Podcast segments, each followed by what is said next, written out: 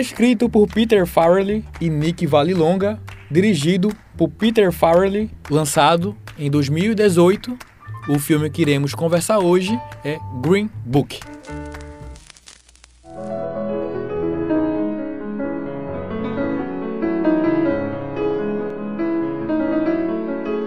If I'm not black enough, and if I'm not white enough, and if I'm not mad enough, then tell me, Tony, what am I?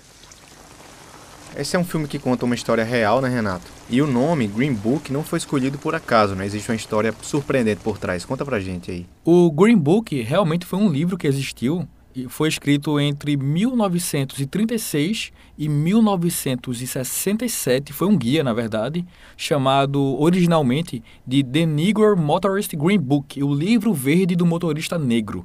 Ele foi produzido por um carteiro negro americano chamado Victor Hugo Green. Ele nasceu no bairro de Harlem, em Nova York, e como ele tinha dificuldades de andar em certas partes dos Estados Unidos, principalmente, né, realmente Nova York, que era onde ele trabalhava, atuava nas ruas, ele decidiu fazer um guia para ajudar as pessoas negras a poderem transitar em paz, reunir informações. A dificuldade dele era justamente o preconceito das pessoas, né?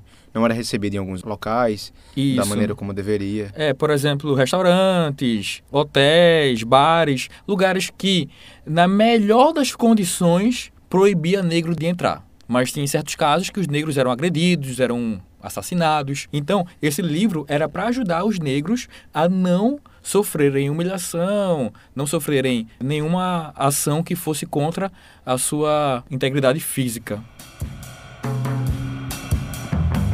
Agora vamos falar do filme. A história conta a relação entre Tony Lip e Don Shirley. Don Shirley é um famoso pianista, renomado mundialmente, enquanto Tony Lip é apenas um segurança de uma discoteca. É, quando a discoteca fecha para a reforma, o Tony Lip fica sem emprego, né? Fica procurando meios de conseguir dinheiro e chega uma proposta na casa dele, só reforçando, ele é um cara branco, de uma família branca. Italiano, é, família italiana. É, ítalo-americano, né? E chega essa proposta de emprego na casa dele e ele vai pra, pra saber o que é exatamente e ele descobre lá na hora que a proposta é dirigir, ser o motorista e ser, ao mesmo tempo, o guarda-costas do Don Shirley, o famoso pianista negro. A princípio ele fica meio relutante, né, Renato? O Tony Lip é um cara marcado pelo preconceito, né? Tem uma cena inicial, inclusive, que dois trabalhadores estão na casa dele. Eu não lembro exatamente fazendo o quê, mas eles tomam água e depois ele pega o copo e joga no lixo. Uma cena bem forte, inclusive, por conta dessa conotação preconceituosa. E essa cena é importante porque ela destoa do final, né? Isso, o final a gente conta daqui a pouco. E ele reluta no início, mas depois acaba aceitando depois de uma oferta bem considerável de dinheiro. Ele estava precisando, precisava, enfim, manter a família, né? Ajudar a família, e ele aceita passar, acho que três meses numa turnê com Don Shirley, e é a partir daí que a história começa realmente a fluir, e é a partir daí que começam realmente as cenas mais importantes para o enredo. E por que Green Book, né? É a partir desse momento que o Green Book é utilizado, né? Eles vão para o sul dos Estados Unidos, que é o, a região mais segregadora do país, e como o Don Shirley é um pianista negro, ele sofre... Preconceito é o mínimo que pode ser dito, né? Durante essa turnê, e ele precisa, além de um guia escrito para saber onde pode dormir, por onde pode andar, ele precisa de uma pessoa que vai auxiliá-lo na sua segurança, que é Frank Vallelonga ou Tony Lip.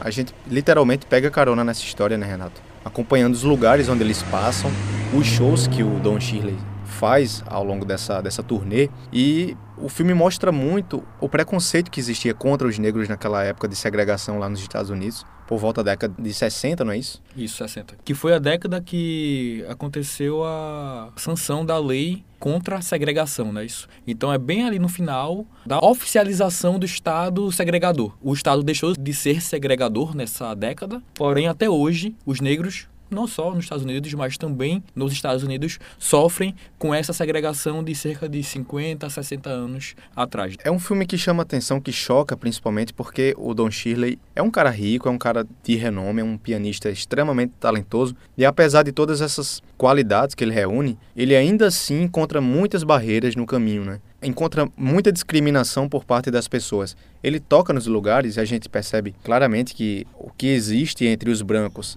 e o Don Shirley, que é o pianista negro, não é exatamente uma relação de cordialidade, né? Ele meio que serve como um instrumento ali para servir as festas das pessoas brancas, né? Nos restaurantes, nos, nos bares em que ele toca, né? E apesar dos brancos o cumprimentarem, apesar dos brancos assistirem, ouvirem o seu concerto, eles não deixam que ele se alimente junto a eles, eles não deixam que ele utilize dos seus locais, das suas residências, para utilizar banheiro, etcétera. Então, é um preconceito bem velado, é, né? Bem... escrachado. Exatamente. Tem uma cena que você deve lembrar, em que ele, antes de começar o show, ele meio que está se encaminhando ali para a área da, das refeições, onde todo mundo está reunido para comer no restaurante, um restaurante onde ele vai tocar, e um dos donos do restaurante chega lá e diz que ele não pode comer ali, porque é uma política lá da casa, não sei o quê. Inclusive e... fala que ano passado, conhece o Boston Celtics? Eles ganharam a N B A e eles não comeram aqui. Porque Exato. Basquetebol nos Estados Unidos até hoje, né? É um esporte que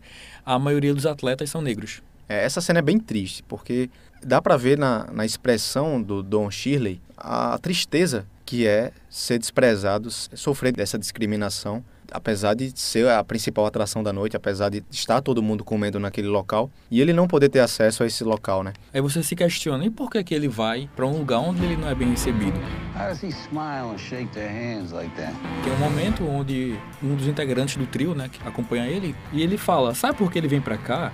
É porque ele quer enfrentar. Ele poderia estar muito bem no topo do castelo dele. É importante frisar que ele mora em uma construção belíssima, né? E sozinho, em Nova York. É realmente no topo do castelo. Because it takes courage.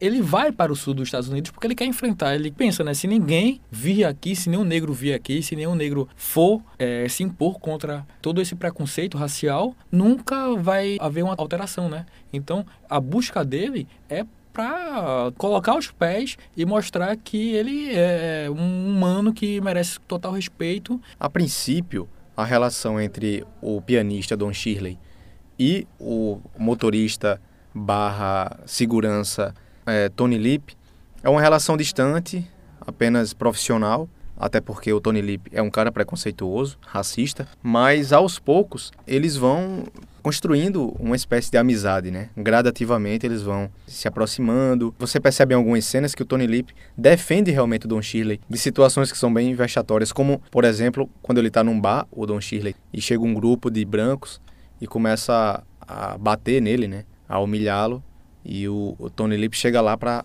tirar ele daquela situação, e você percebe ali que tem uma amizade sendo construída, né?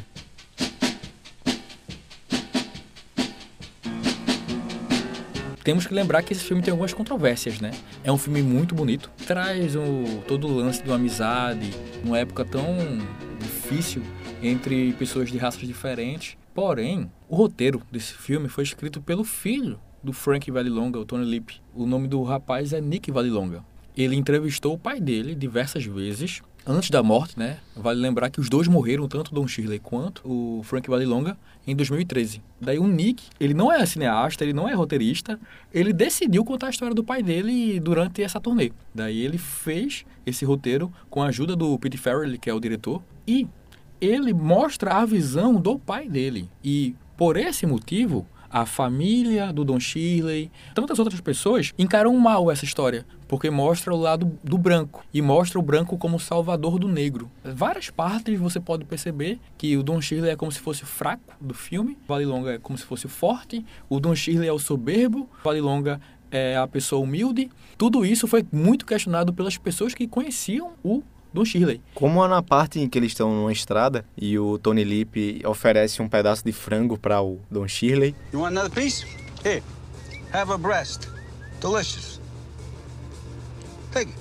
Hey. E ele recusa porque ele acha meio nojento, alguma coisa desse tipo, né? E você vê essa diferença, né, que você falou da humildade. Acho que as reclamações são muito por conta disso, né? Por um lado, mostra um cara que é rico e, de certa forma, um pouco é arrogante, e por outro lado um cara que é pobre, mas não tem restrições assim de comportamento. Mas só que isso é muito questionado, sabe? A única pessoa que recebeu a fortuna do Don Shirley, a única pessoa que recebeu essa herança, foi um pianista aluno dele.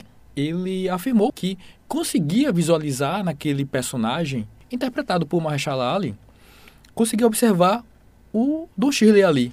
daquela forma imponente. Porém, ele falou, não, o Don Shirley comia frango frito, o Don Shirley era uma pessoa que não era exatamente daquele jeito, sabe? Ele tinha algumas semelhanças, mas não era uma pessoa tão soberba assim quanto está sendo mostrado. Em resumo, ele tentou suavizar ali a situação, né? É, creio que sim, ou, ou não sei, na verdade, né? Porque nós não o conhecemos, né? Alguém está mentindo nessa história, sabe? Não sei exatamente quem é essa pessoa.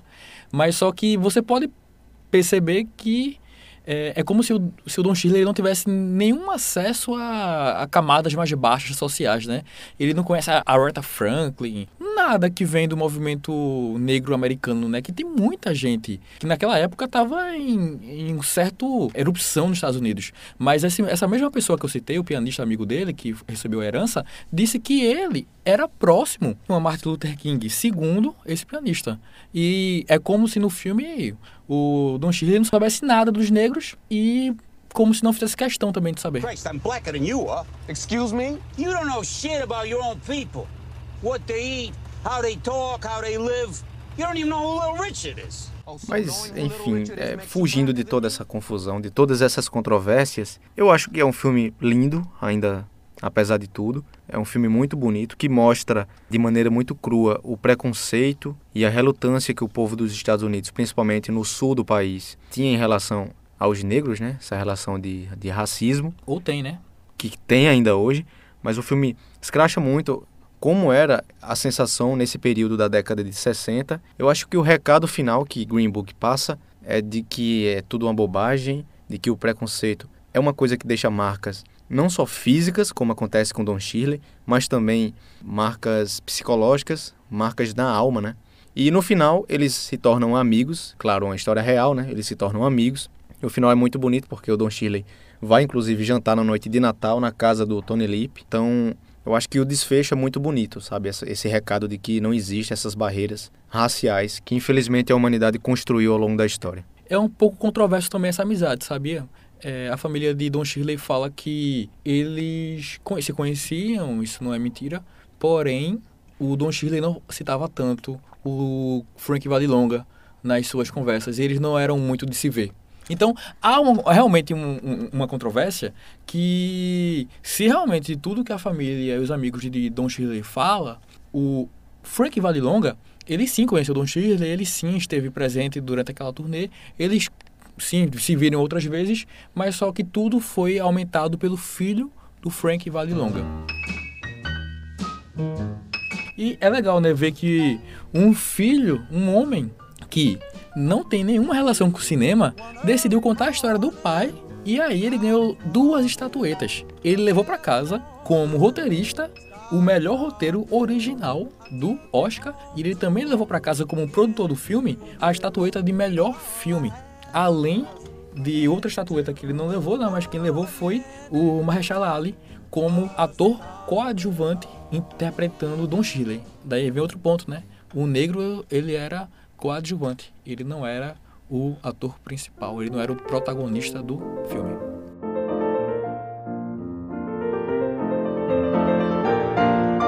Para encerrar, o que é que você achou do filme? Eu achei um filme muito legal, assim, tirando tudo que eu falei de controvérsias, porque eu tô aqui para causar problemas, mas eu quando vi no cinema a primeira vez, eu achei tão lindo, tão, sabe, assim, é um filme que me tocou muito. Eu revi no cinema e eu torci para que ele ganhasse a estatueta de melhor filme. Então, no final de tudo, eu fiquei muito feliz porque é um filme que, sabe, tem essa união, essa amizade, sabe, tipo, mostrando que apesar da segregação impetrada pelo Estado, aquela, aquelas pessoas poderiam ser próximas, sabe? Então eu achei muito belo, foi um filme que me emocionou bastante. Então é isso, né, Renato? Mais uma vez, muito bom conversar contigo. Até mais para você e para todo mundo que nos ouve. Até logo, Felipe, até logo todos que nos ouvem e até o próximo papo.